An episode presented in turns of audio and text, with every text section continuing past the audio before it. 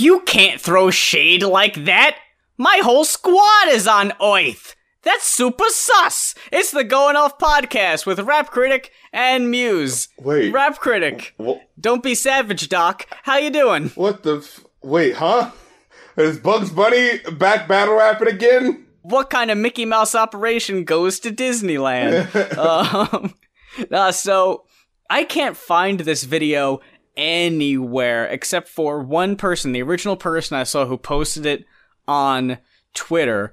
A while back, Journeys had a advertisement tie-in with Looney Tunes to promote a new limited edition line of Converse, and they overdubbed a couple skits from Looney Tunes cartoons for like a modern age. Boo. The one you can find on YouTube is Bugs and Daffy doing the duck season, rabbit season bit, except they're arguing over low tops versus high tops. The one I'm referring to is the episode where Marvin the Martian is trying to blow up the Earth with his space modulator. Bugs comes in and stops him, and yeah, he throws a whole bunch of modern slang in there. He walks up and says, what's up, fam?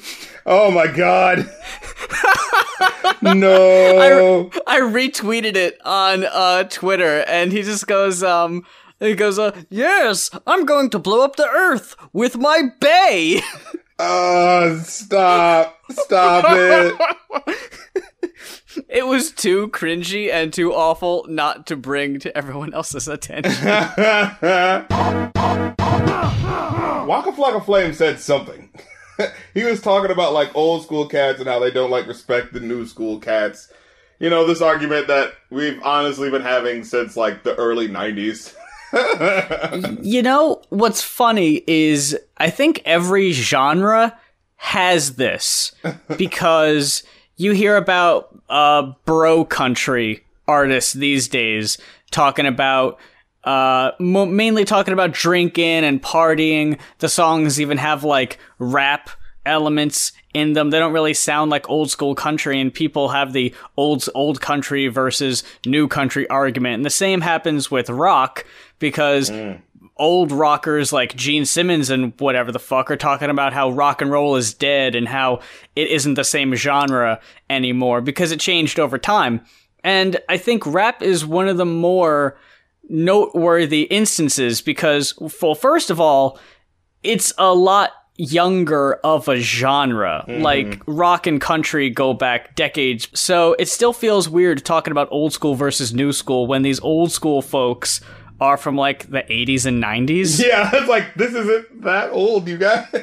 A lot of these guys, the oldest they are is like their 40s. Like, they're not even that old. It's not like, you know, Rolling Stones. Like, these motherfuckers are in their 80s and shit. And I understand what Pete Rock is saying here to an extent, where he's saying that the artists today didn't have to go through what they did. Okay, here's to my make thing, a name though. For themselves. Here's my thing, though. Like, if you're gonna complain, hold on. If you're gonna complain about like, oh, these new artists didn't go through what we had to go through, it's like, but wasn't that the point of you guys going through that? So that the newer guys wouldn't have to? Like, what are you mad about? Like, you know what I mean? Like, I thought the whole point of, like, I thought that's what they always say. We went through that so you didn't have to do that. And it's like, yeah, that should be a point of pride. Do you want us to go through that shit again? Of labels extremely screwing people over and us not having as much access to music and things like that? It's like, do you want that? No, don't you want to make it easier? Problem is also, y'all want us to accept music that don't move nothing but the young. When you making music, it's to inspire everyone, not just your era. I don't know about this, man. He really is just coming off like bitter, shaking his fist, fucking Joe Budden ass. Like, this is why the old heads get a bad reputation. Because people just like, and you know, I'm not necessarily like the polar opposite of this guy would be like Snoop Dogg, right? Where he's just like, look, it doesn't matter. Let people do their fucking thing. They want to color their hair like cotton candy. Who gives a shit? Let them make their music. Cause I think it was him that said like, it was him or either T.I. said like, cause when we was coming up and people told us what to do, we said, fuck y'all. So what the hell do you think they're going to say to us? It's like, so there's that in a way, but then there's also like, okay, so these guys keep saying, oh, because you don't respect your elders, don't respect your elders. Okay, when Waka Flocka Flame first came out, where was you, Pete Rock, to come give him a helping hand?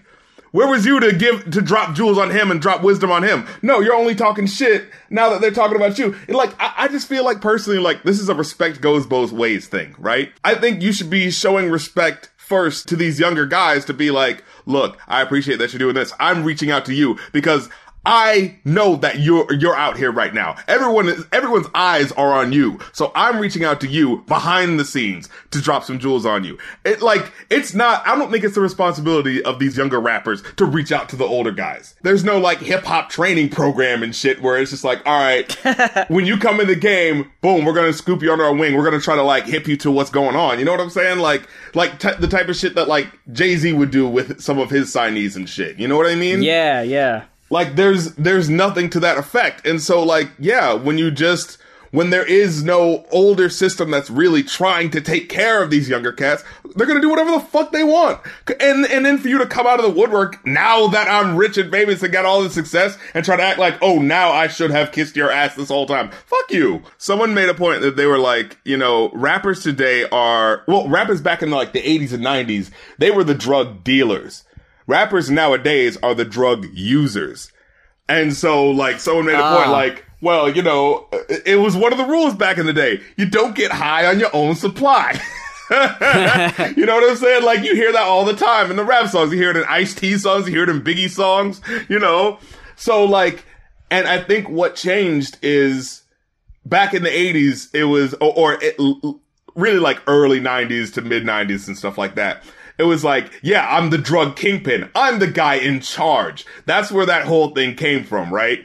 It's the idea that, like, I'm winning because I have control of all these people who are, you know, addicted to the drugs and stuff like that. Like, you never heard rappers brag about doing crack. The drug of today is lean and codeine and shit. You never hear about rappers dealing codeine. You only hear about them doing it. There is this sort of sense of like, well, you guys have sort of switched the role now. You guys are the suckers now. The earliest thing I could think of was the Biggie song. He's a rapper who used to deal with that shit, but he's rapping so he doesn't have to. Mm-hmm. And it's a lot safer. Mm-hmm. Like, why would I deal drugs? Why would I go through all that? And how often do we hear about the people from the 90s, mid to late 90s, like fucking DMX and all these folks mm-hmm. that can't get away from that shit? They can't stay out of trouble. Mm-hmm. I will say that while there are a few bad eggs in this current generation, most of them keep their nose clean, for the most part.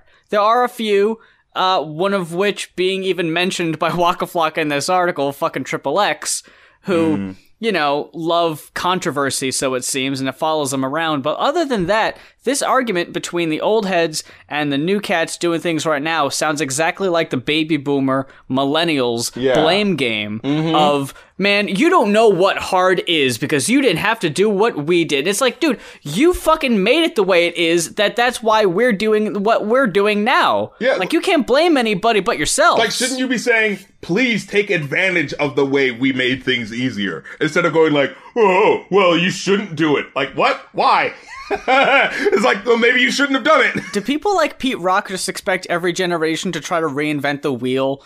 Start from scratch, go through the exact same struggle? Like, that doesn't make any sense. Yeah. It's why I'm saying it just sounds like a bitter dude who, I mean, I've never heard anyone talk shit about Pete Rock. Like, I only hear people say, like, hey, you know, fucking Pete Rock and CL Smooth. They had some really solid albums back in the day.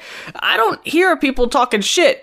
I don't know if it's even coming down to, like, doing shit for the sake of attention, you know, or what they would be to be bitter about. But I mean, I'm just going to say, at the end of the day here, I was listening to Talib Kweli's new album that dropped last week. I don't see Pete Rock on there anywhere, but I do see Waka Flocka Flame. So that's all the fucking evidence I need. People do respect these young cats. If they're whether or not they are extremely talented or not, even Waka Flocka Flame's verse on that song wasn't bad.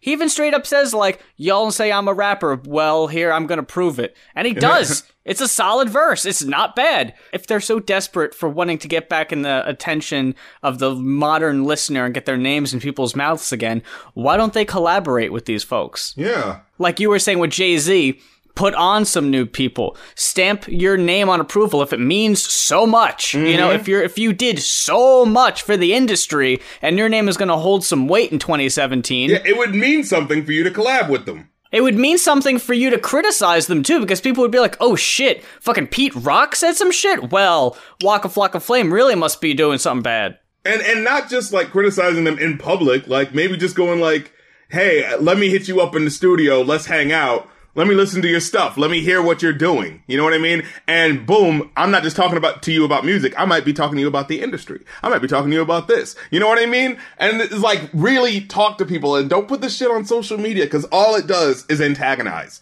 And is Pete Rock really going to act like folks from his time period weren't doing songs that didn't have anything to say? Dude! Like, weren't fucking Pete Rock and CL Smooth around at the same time of all, like, the party rap and shit? Like, what was that things aren't much different. What was that one song? The bum stiggity bum hum. I got the rope rump pump hum so I can fee fi your fo diddly fum. Here I come. That didn't mean anything. It was just shit. It just sounded cool. What qualifies as substance now? Is he talking about like the lyrics or the production? Because there's songs that I don't really care for lyric wise that, you know, they still bump. I still like them for the beat. I'll still listen for them that way. That's how I feel about most Migos songs. Like, I don't really care for most of what they're talking about in most of the songs, but like Bad and Bougie is a pretty great song for like the music. The beat's great. I like the flow. Even if some of it's dumb, even if half of Lil Uzi Vert's verse isn't really all that great either, it's like, I still like that song. You know, like, what is substance? Is it just at the end of the day, you don't like what he's doing? We're in the Rock and Roll Hall of Fame, Hip Hop Hall of Fame and museums. Where are you at in any of that? It's like, okay, for you to ask that question is stupid because it's like, these guys are only like 16 or 17. They literally can't be in the fucking Hall of Fame yet. They don't have the age to be in the Hall of Fame. Like, what type of question is that? Where were you guys when that was happening? They were in their fucking dad's nuts. Like, what are you talking about? And Waka makes a really good point. He says, these are fucking kids. Literally fucking kids. Like, even going back to Soulja Boy and Ice-T, trust me, this pains me to give this much credit to goddamn Soulja Boy, but fucking Crank That Soulja Boy was self-produced, and it was huge! Has Ice-T in his day produced a song by himself that early on in his career that did nearly as well as Crank That Soulja Boy? Kids today are doing so much for their brand and their image. There's a lot that goes into being a popular hip-hop artist today that people back then didn't have to deal with. They didn't have to deal with their social media presence. They didn't have to worry about keeping up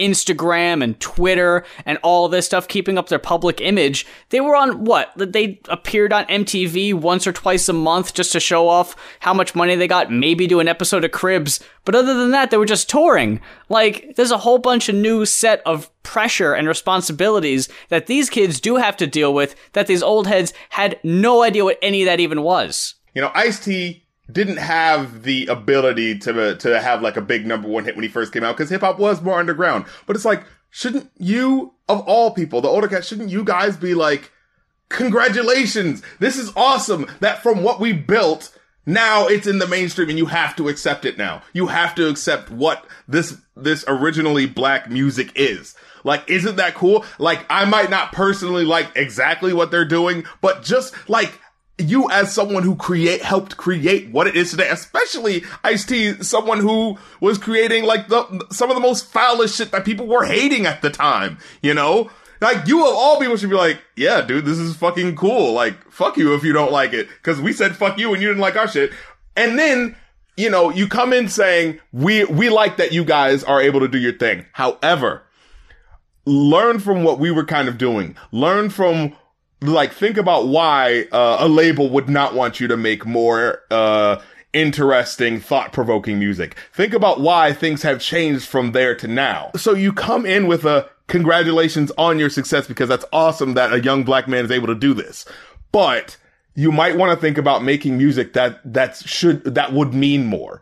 Because when we did that, it was what elevated hip hop to this place.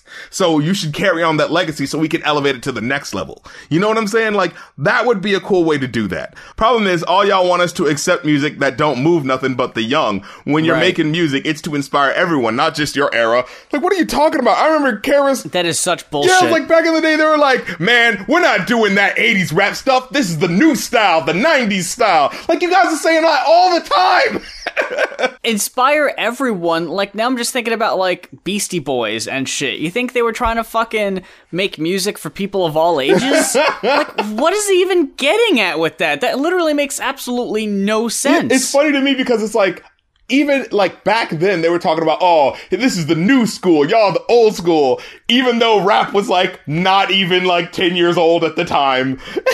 And then like at least when people say new school, old school now, it actually makes sense because there's some sort of generational gap. At least, like, y'all were doing that division shit when it didn't even make sense. When y'all guys were still in the same fucking high school, it's just one of you guys was a freshman and one of you was a senior, you know? I forget who said it on the show. It was a guest we had on. It was either Kill Bill or Rev, and it really stuck with me about, like, just make the music you want to make. Like, why would you care unless you're absolutely about that bottom line? And you're even going against what Pete Rock is even saying, because then you're not even making it for the people. You're making it for the label. You're making it for the money. Why wouldn't you just make what inspires you? Why wouldn't you just make the music that you want to make and what makes you feel good and the music that you want to hear? Because I imagine that's what most artists do. Like, they would make the music that they themselves would want to hear, or, man, radio is missing this. The scene is missing this. I'm going to make this and put this out there to fill that void. They're not thinking about everyone. And that doesn't make them bad people. It doesn't make them selfish. It makes them artists. It makes them people who actually want to create.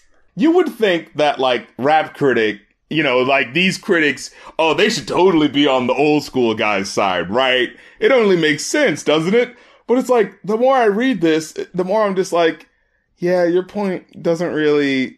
This is more bitterness than actual, like, making a point. Like, I'm not saying you can't be bitter and be making a point, but this purely sounds like bitterness. Like, yeah. If he was still producing big hits today, I don't think he would have made this. I don't think he would have made this rant. Because Jay-Z's not making this rant. Snoop Dogg's not making this rant. You know what I'm saying? Yeah. Guys who are still making hits and relevant in the industry, they're never complaining like this. Snoop might say something like, yeah, you guys need to respect your elders, da-da-da, but he never goes on it like this. And notice, by the way, you never hear people go after people like Jay-Z or Snoop either, because they fucking have respect for the young kids. Yeah. I mean, sometimes people go after Jay-Z whenever he says something that's criticizing. And that's another point. Like, there's going to be backlash against this phrase, against what he's saying, purely because I didn't even hear what your argument is. You're old and therefore you're wrong. You know, there are people who are like that, right? You can't just dismiss it just because it's an older guy saying it. It's about what he's actually saying that needs to be brought up and duly refuted, you know, with actual reasons, which I think that we actually gave. And before we get comments from folks, because I'm sure it'll happen, I did just realize in my head after I said that comment about Jay-Z respecting the young kids today, there were two instances blatantly on 4:44, one of which saying, y'all hold money up to your head. We don't call that money where I'm from or all that shit. I forget the exact words. Uh-huh. And then there was the other song where he says, y'all have the same fucking flow. I can tell who is who. So, I don't know. There are maybe some cats who do have the same fucking flow, though. There are some. Oh, yeah, absolutely. But at the same time, he still had big hits. People was bumping that shit. Story of OJ, people was bumping that. 4:44, people were bumping that.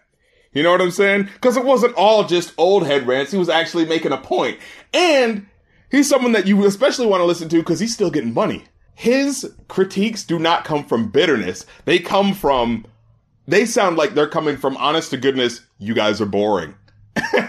You guys aren't doing something that's interesting. It doesn't sound like, well, you guys should have been kissing my ass this whole time. No, it sounds like, why ain't y'all doing more? You know what I mean? So I want to get to 21 Savage's response, because he said, why do so many of these OG rappers judge the new generation? They say we make drug user music, like making drug selling music is better. What's the difference? Yeah. And now when he says that, I think there is a small difference, because like I said, when you're the drug seller, you're the guy who's getting over. When you're the drug user, you're the sucker, right? You know, you're the sucker who's spending the money. You're the one who's created the habit that you have to keep coming back to and have to keep giving money to someone else. And rap is usually supposed to be about, I am the master of everything. No one's taking me for a loop. You know what I mean? But when you're literally addicted to drugs, that's kind of what that is. You are the sucker. You are the one who is giving money in order to feed this habit. Yeah, people talk about weed and alcohol, but like, that's not the same as crack. You know what I'm saying? That's not the same as being addicted to heroin. Rappers didn't brag about being addicted to heroin. But for rappers to do it now, it's definitely a lot more dangerous, because there is the whole factor of like, you guys are literally painting yourself as the suckers now. You know, the guys who are addicted to this shit and have to give money to it. You know, like if this was back in the day, you would be bragging about selling codeine, not doing it. It's such a bad example either way. It's easier to relate to be the drug user, because I imagine most people listening to the radio, a lot of people are more likely to be using than selling. While it's not exactly something you would want to promote, like something I absolutely hate about certain bands from the 70s, like take, for example, the Velvet Underground.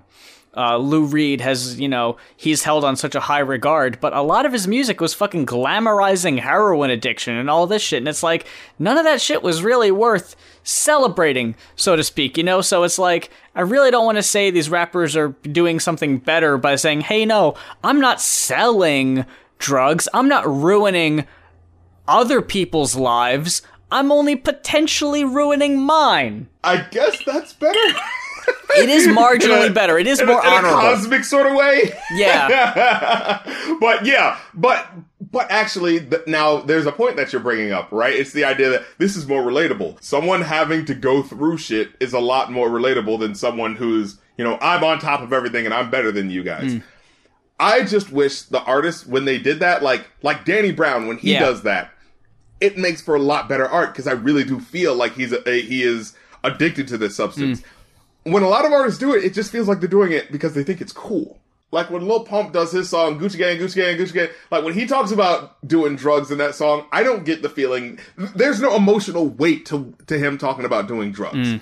It just feels like this is supposed to be cool. And it's like, there should be at least something in there that like, hey, maybe if you're not listening to it, it sounds cool, but if you take like an extra second, you'd be like, oh shit, wait a minute, he's actually not glamorizing this. You know what I'm saying? Yeah, he's actually talking about worrying that it's going to ruin his life. I remember that was a big point on Atrocity Exhibition that I appreciated so much, was like, yeah, there were some songs about just like, hey, freewheeling drug use or whatever, but then there were other ones of like, is this shit going to end my life? Like, is this going to be the last hit I ever take? You know, hey, there are going to be some elements where you're having fun at a party and it's just like, I'm just doing this because I'm hanging out, huh? But then, like, when you get home and you're still doing it, then it's just like, oh, this isn't just for fun. This is actually a problem for me. You know, you need to have those moments that make it real. You know what I'm saying? And I feel like a lot of artists don't have that. It's all just, nope, absolutely nothing wrong with taking all the codeine in the world. It's so great. It's like, no, it's not, you know? And so I feel like that might be part of the problem. But for the artists that do actually bring something to it, at least for the general idea that, you know, it is cool. If you come out talking about how you're addicted to lean, you know, people aren't going to be like, what? Get the fuck out of here. Like, it's just going to be part of the zeitgeist now, you know, to be addicted to lean, to be addicted to this, that, and the third. They're both kind of bad, to be the drug dealer and the drug user. But I think people want more music that relates to them nowadays. And I think, yeah, part of that is there are a lot of people that are addicted to drugs, and here is someone who's telling you that it's okay because I'm doing it too. You know what I mean? Yeah. Mm-hmm. and it's sort of a reassuring thing. Like, you ever like failed on a test and then like you're like, oh man, I fucked up on that one, and then you hear someone else say, yeah, I fucked up on that too, and it's like you feel better because you're just like, at least I'm not alone. Yeah. You know. Uh-huh. And I think there's that aspect of it. It's like there are a lot of people that are dealing with so much stress in the world, and they're doing certain drugs in order to get by, and then they hear someone else saying that they're doing them too, and they're just like, okay, I feel slightly better now. I'm not alone because someone else is doing this too. And he sounds like he's got a smile on his face, so maybe I can put the smile on my face too. You know what I'm saying? Yeah. So, like, it's serving a certain purpose. Whether or not that's actually good for people. That's another argument, yeah. Says, artists been snorting cocaine and smoking crack since the 70s and 80s. Did y'all forget that? Now, that is true. Rappers, like, you know, like I said, guys like DMX. You know, this guy's cracked out of his fucking mind. You know what I mean?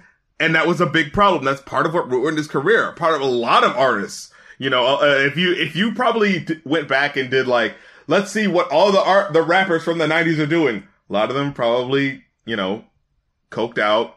You know what I'm saying? Strung out on this, that, and the third. Wasted all their fucking money. You know what I'm saying? It's like, so that's true. But at the same time, I don't, like, the point wasn't that, hey, look at us being losers snorting all of this, snorting cocaine and doing all this shit. The point is, look at us succeeding. And I think that was a big thing about, like, 90s rap in their fantasy. It was, look at us succeeding, you know? And I think the difference now is, yeah, there's the look at us succeeding, but it's like, look at us also giving in to our addictions. You know, I think I just found the one line that pisses me off more than anything else Pete Rock said in this whole thing. Because I was reading over it, trying to find out if he was taking specific shots against folks who were rapping about drugs, or if he was just talking about the new folks in general. He does say our generation didn't experiment with pills and syrup or anything synthetic, which, you know, speak for yourself, Pete. You know, I wouldn't say that nobody. That's a good point. Yeah, how the fuck do you know? But the line that pisses me off the most is where he says, just make better music and spit like an MC. Just make better music. That's subjective. Yeah, it's like, according to who? That brings it down to... yeah, you just don't fucking like it. Because there are some people who are, like, dope as fuck as rappers, right? But they're singing. And so someone like Pete Rock would automatically dismiss, oh, they're singing. They're not good rappers. Yeah, y'all different, but nothing of what Nas, KRS, Kane, Jay-Z, or any official rapper has ever taught you. So now apparently there's official rappers, and they all gotta be from the same early 90s late 80s generation. So if you don't sound like these five people that I hold in such high regard, you're not an official rapper? He's so up his own goddamn ass. It drives me insane. Like, I was reading this to see, like I said, if he had problems of people talking about, like, because you were saying the whole thing about drug users being the suckers now and then not respecting that. So I was reading through it to seeing if that was a specific point. He apparently doesn't have an issue with just that. It's just the style of what they're doing, which I lead to believe, and this is just speculative here, because he's talking about Lil Uzi Vert, he's talking about Triple X, but how far does this go? Like, if there were other folks, like Aminé comes to mind right away, or Kari that we talked about last week, who they're not rapping about the same shit that rappers from the official rappers were talking about. So does that make them trash too? Is suddenly what any young rapper today, they don't have the heart and the soul. They're not making music for everyone. They're just making music for themselves. Nothing. He doesn't make a single good point. Once again, there is a point for him to be like, hey, you know, you guys... you're standing on the shoulders of giants, right? Like, I think that's a good point. It's just like, cause if it weren't for Ice-T, if it weren't for NWA, we wouldn't have Soulja Boy. Music would have gone in some other direction, you know? And, but, it's like, but isn't that what you guys wanted? Did you not, like I said earlier, did you not want to make it easier for people? And if you make it easier for people, you know what? There's going to be some people who do it kind of shittily. That's the price you're going to have to pay. Just like at the time, there were some people who did it shittily back then, you know? It's just we don't remember who the fuck they were. because time allows us to forget those people. But 21 Savage continues, right? Instead of judging, how about y'all make a change? If the message in the previous generation of rap, this is a good point. If the message in the previous generations of rap was so good, why did so many of our parents abandon us for crack? Why are we still killing each other? Don't use us as a scapegoat. Dude, that's a good fucking point right there. Ooh. Wow.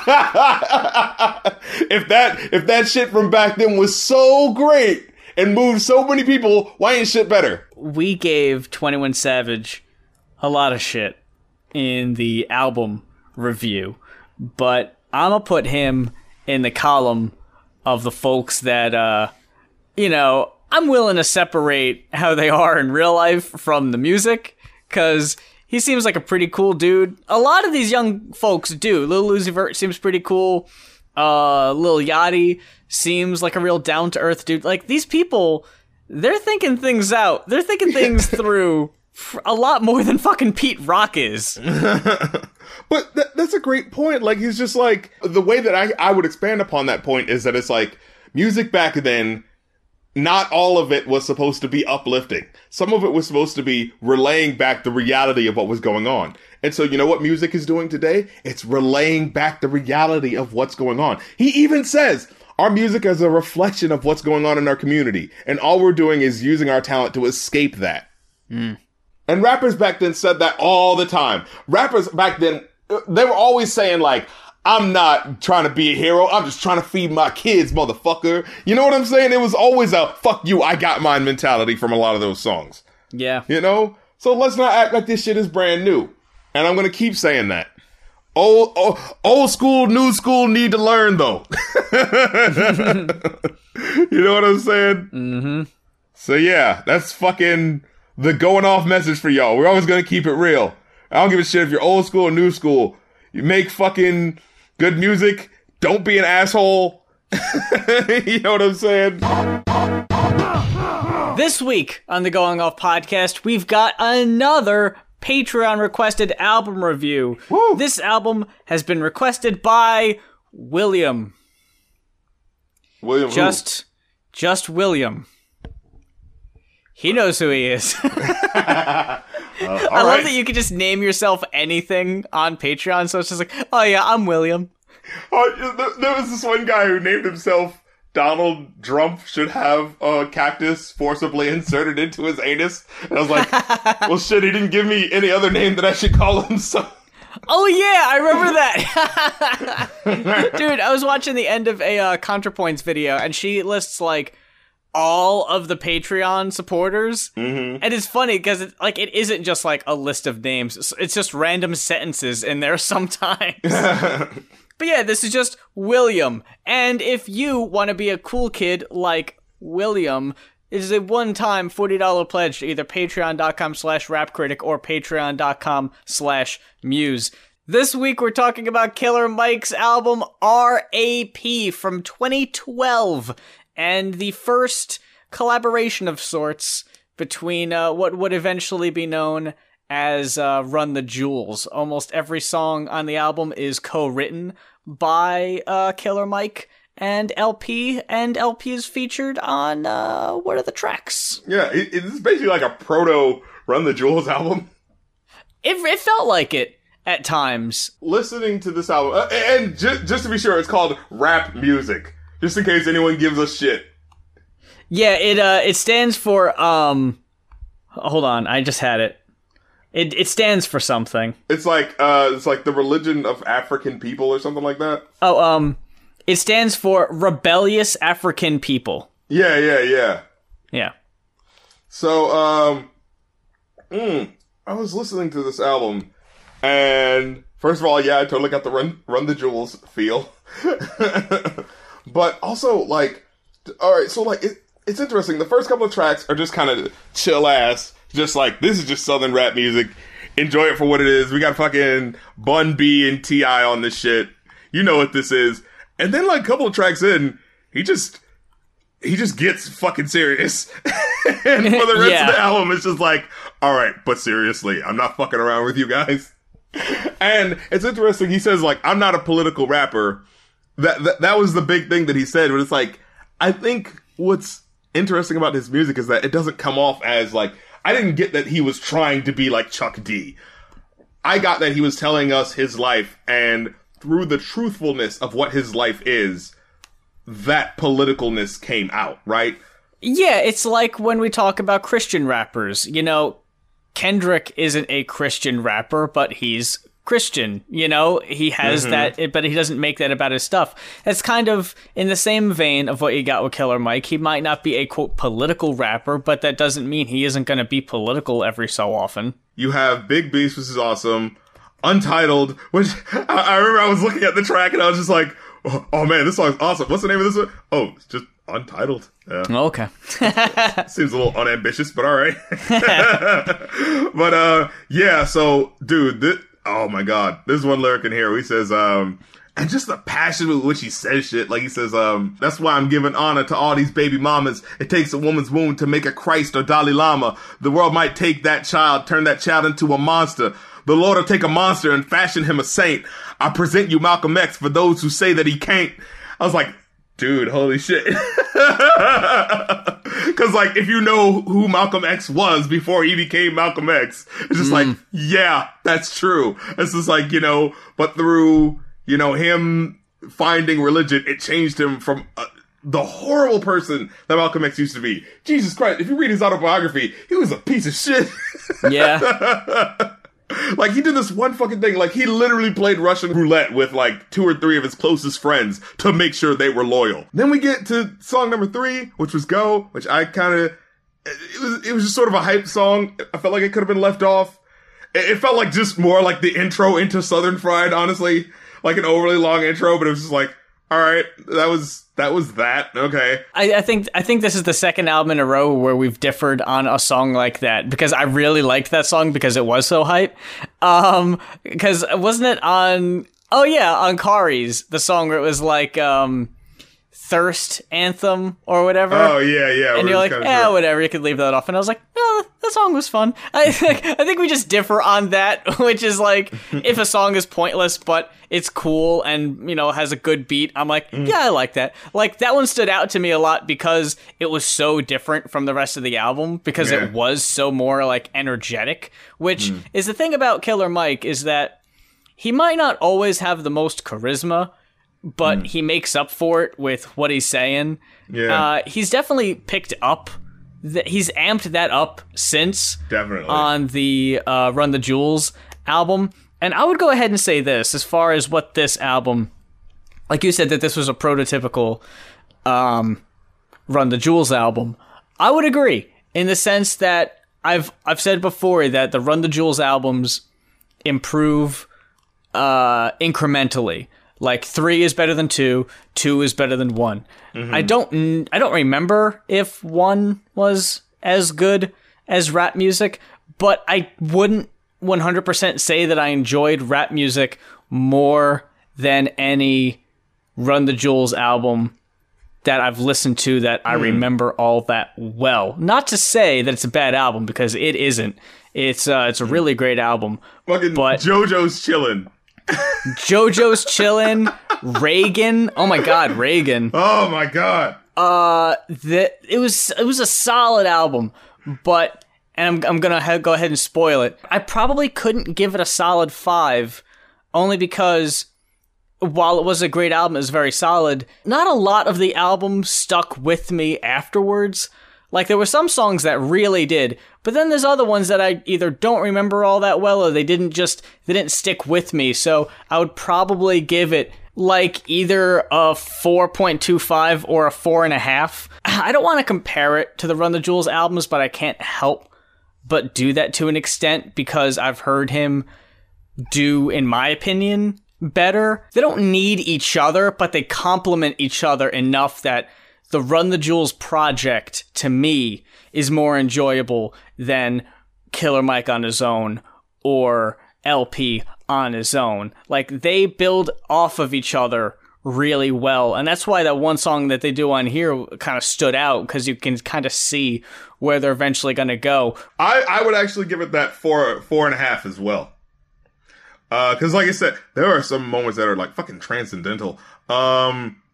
Like Willie Burke Sherwood, just Ghetto Gospel is just a song that, like, it's just one of those songs I could just listen to forever.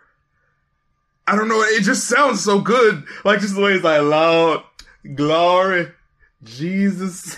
It's just like, because it's like so much of what he does is so like hard and forceful, and so to hear this chorus where he's just like just doing it real soft, and you just hear the mesmerizing sort of like chord progression in the background, I don't know, that one just works for me.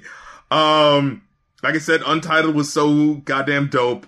Yeah, I could see like the earlier songs sort of being the things that don't make it like perfect, right? But then when you get into JoJo's Chillin', that's just a good story.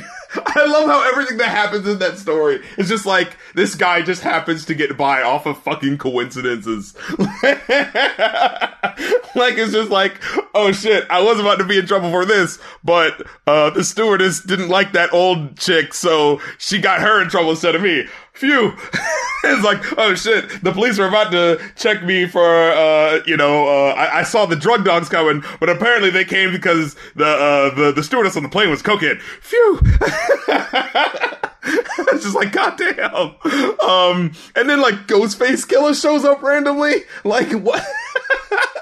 Like, but I don't know, like, is Ghostface Killah supposed to be, like, is it like in that episode of The Boondocks where he's just, like, a spirit that just visits people every now and then? Oh, yeah. It's just an interesting story. And, of course, we get Reagan. Oh, my God. Dude.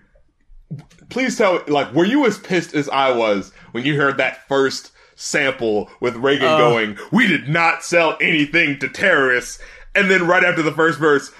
So, I mean, I'm pretty sure I didn't, but, like, we might have. It was like, dude.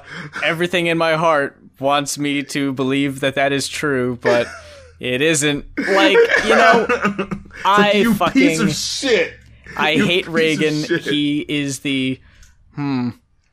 Is he the second worst president of my life? Or the third? I don't know if he or Bush... Junior. They're in a tie. Reagan might be worse, only because I never really got an overtly racist feel from Bush as much as I did from Reagan. George W. Bush didn't ignore AIDS like Reagan. That's a good point. Reagan is a piece of shit. I would say Reagan is the second worst president of my life. Yeah. But hearing him in 2012 at the time, when Obama's president, and hearing that, I would be super fucking mad. Here's why I wasn't as mad in 2017.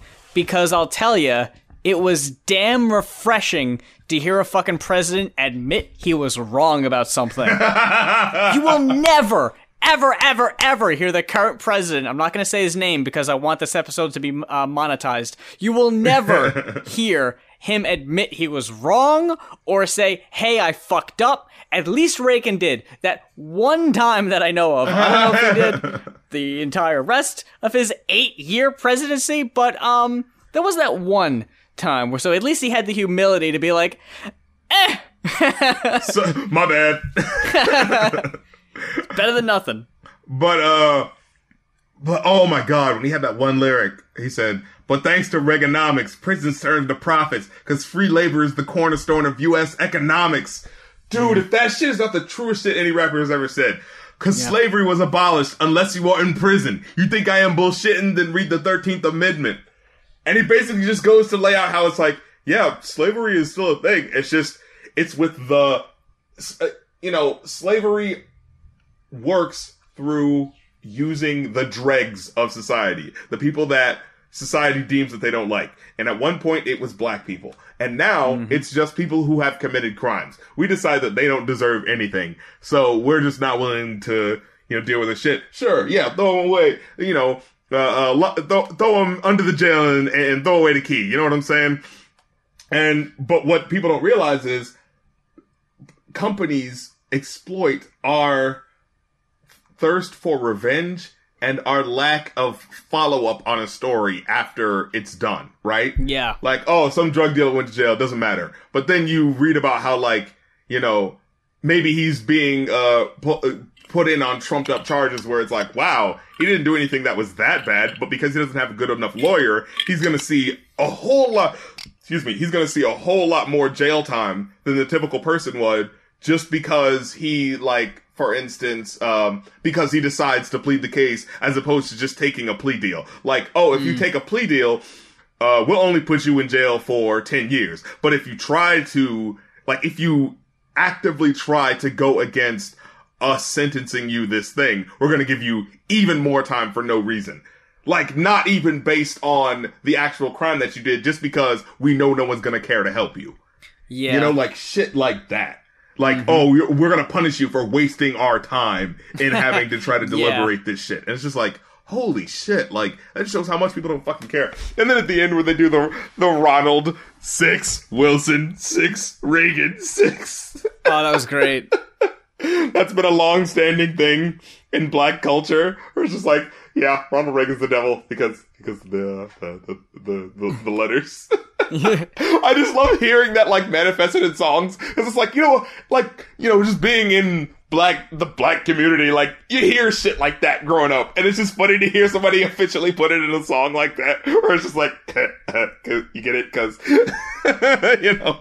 I will say, I was fortunate enough to grow up in a home where my parents knew enough people that were affected by Reaganomics that they knew he was a piece of shit. So that was instilled in me because they were surrounded by people who were unemployed and hurt a lot from his terrible economic policies and all of that. So there's at least one white couple from New Jersey who were equally aware of how terrible he was. So it hasn't been lost on me. Now, earlier when you said that the first half of the album or whatever is, you know, where the songs that you could possibly cut them or whatever. I disagree with that a little bit. Really?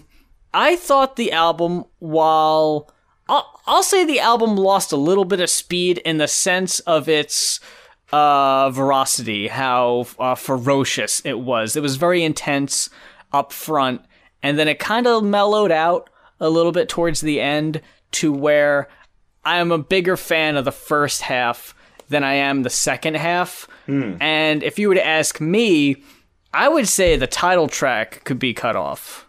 What? No, I didn't care for that one as much. That was the soul of the whole album. That was the point. You could have put that in a different song. It wasn't that great of a song. I mean, it was technically ghetto gospel again, but... Yeah, that's what I'm saying. Ghetto gospel could be the fucking heart and soul of the album. With rap music, it's just like, hey, I'm gonna list all these things. Yeah, I can feel you on that. I'm not religious, but it's like, okay, I got it. I got all these points throughout the album, and if you need a title track, call ghetto gospel rap music. There already kind of is a pretty famous Tupac song called Ghetto Gospel. That might have made his work a little derivative if he would have did that. Then you have Don't Die. I love this storytelling track. First of all, it starts off with sampling Dick Gregory, fucking rest in peace to the legend. Dude, oh my God. I just gotta say this. There's sometimes you just gotta say this just because you just like the feeling of saying it too, you know? He says, how come with the thousands of black cops in America, you ain't never picked up the paper and turned on the TV or the news and seen white folks crying because a black cop shot my loved one in the back of the head because he thought the cell phone he had was a gun? How come you don't see that?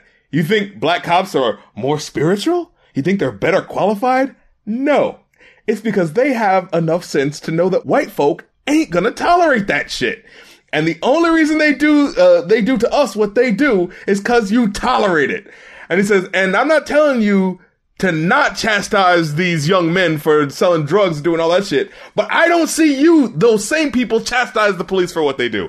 I was like, fuck yes, thank you. And the thing is, in the past couple of years, there has been like one or two stories of like a black guy shooting a white person. Like, there was that African dude, I can't remember where he was from, but he had like, you know, there was this Australian woman came up to the car and he just like reacted and just shot her in the face or whatever. But you know what happened to him? He was fired immediately. fucking immediately. There was no deliberation. There was no, let's try to figure out it. He was gone. All these fucking cops, whenever they do it to black kids, is, oh, well, he's gonna go on paid vacation. No. Only when people press the fucking LA County or whatever county it is, only when they press their feet to the fire, they finally go, oh, I guess we should finally do something about it. You know what I'm saying? Yeah. Mm-hmm. It just shows you the difference, you know? No matter what he would have said after that would have been a good song. But but also he like tells the story about like, and also he talks about how the police are sort of fucking with him, makes a connection between him and Hampton. You know who he was, right? No. Oh, dude, he was one of the leaders of the Black Panther movement. Who was shot, and they the fucking bullshit ass cops wanted to make it like, oh, he answered the door and he started shooting at us, so we had to shoot him back, right? Mm. That was the official story that the police put out. But then when like, you know, like actual forensics went in and like looked at, you know, the shots and stuff like that, they saw like there was like 40 something, 50 something shots that were projected into the house, and there was literally only one shot that went out, and it was a shot that went up like to the ceiling, because he was shot so quickly he didn't have time to fucking react, and so any shot that came out was to the ceiling. And that, I mean, if a shot goes up to the ceiling, that means he has already been shot, and his finger is just reacting. You know what I'm saying? Huh. This is 2012, I want to remind people, because it seems like the news has just been inundated. Well, you know, you'll notice, not so much anymore, but last year and the year before that, it was like every other day there was a news story about some unarmed or unjustifiably, in some other way, murdered black people in most cases, by police, and then there's an investigation, and lo and behold, you know, no wrongdoing, he found here, and the cops get to walk free. It's happened here locally. We felt the effects of that. Very few places haven't at this point. I'm sure most people listening have a story of their community affected in some way, shape, or form by this. But yeah, this is 2012. I want people to make note of that. If, you know, you weren't being beat over the head with stories of this shit back then, that this isn't anything new. And this is before when motherfuckers were like, oh, the ramping up of people talking about police brutality happened in 2013. This is literally the year before that. Yeah, so fuck off. But, dude, this is some serious shit. It's good fucking music. Like, yeah. It's purely enjoyable. Like I said, I give it that 4.5 out of 5. Mm-hmm. Definitely check this one out. Don't skip this one. I'm more just kind of like mad that I couldn't recommend this to you guys sooner. Well, that about does it for this week's episode of the Going Off Podcast. Thank you very much for checking us out. Hope you had a fine holiday this week, if you decided to celebrate with your friends, family, alone, however you decided to celebrate this past Thursday. Hope you had a good one. Yeah, we don't judge. Absolutely not. And whoever you decide to enjoy the rest of the holiday season, if at all, do you, is all we're gonna say. Absolutely no judgment here. Make the best of it. If this is your first time listening to us on the Going Off Podcast, all of our old episodes are on SoundCloud and iTunes. Check us out there. Just search Going Off Podcast on iTunes and subscribe, or it's just soundcloud.com/Going Off Podcast. You can follow us on Twitter and Facebook. Help us out on Patreon. And until next week, for the Going Off Podcast, I'm Muse. And I'm the Rap Critic. I think that guys are afraid to talk about issues of consent and things like that because they're so afraid of being affiliated with it, right? It's like, if I just don't say anything, and you know, maybe they won't think about it around me, right? Or on the other hand, like, you know, I'm a good person, I would never do that, so I don't want to think about it. But the thing is, if you don't think about it, that's what facilitates you falling into that, you know, falling into you perpetuating it. You know what I'm saying? And honestly, I found that, like, if you are willing to have that conversation women are a lot more willing to be open with you. Just as if you're willing to talk about race, black people are a lot more willing to be more open with you. In fact, it's usually the white people that want to not talk about race so badly that, like, black people will be kind of skeptical about sometimes. Like, I know around me, like, if there's this guy who's just like, I just don't want to talk about da-da-da. Like, after that white dude leaves the room, it's just like, well, now I'm kind of worried that he might actually be super racist because he really doesn't want to talk about it. You know what I mean? And so it's like, if you just, like, fucking be willing to have the conversation, at least. I think that makes people a lot more comfortable with you. I think what guys think is that, if we talk about this sexual, misconduct and things like that, that will create tension, right? What these guys don't realize is, as far as women is concerned, there already is tension. They already are kind of concerned about being around guys because there's been so many times where guys have not respected their boundaries. If she looks really good today, assume she's heard it already. Like, you're not the only not blind person in the city, okay? Just assume she's heard it already.